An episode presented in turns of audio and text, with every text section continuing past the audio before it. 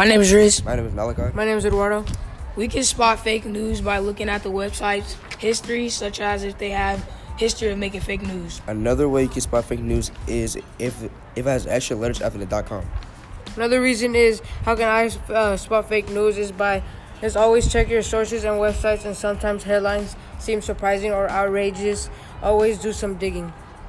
We have three tips. One is a tip that you can uh, do is look at the logo and make sure that is it has no type of plagiarism in the logo of any other logos. Another tip for spotting fake news is going on another big social media websites and see if they have the same news. Another tip that you can use to spot fake news is by accessing the source and looking at it closely. We can we can um, figure out real news by looking at look. Got a flag right there. I can spot real news by looking up authentic websites such as ABC, CNN, and KTVU. Another way I, I can search it by another way I can search up real news is going to big websites and see if they have the same exact news. I can spot real news by looking at images that are not photoshopped.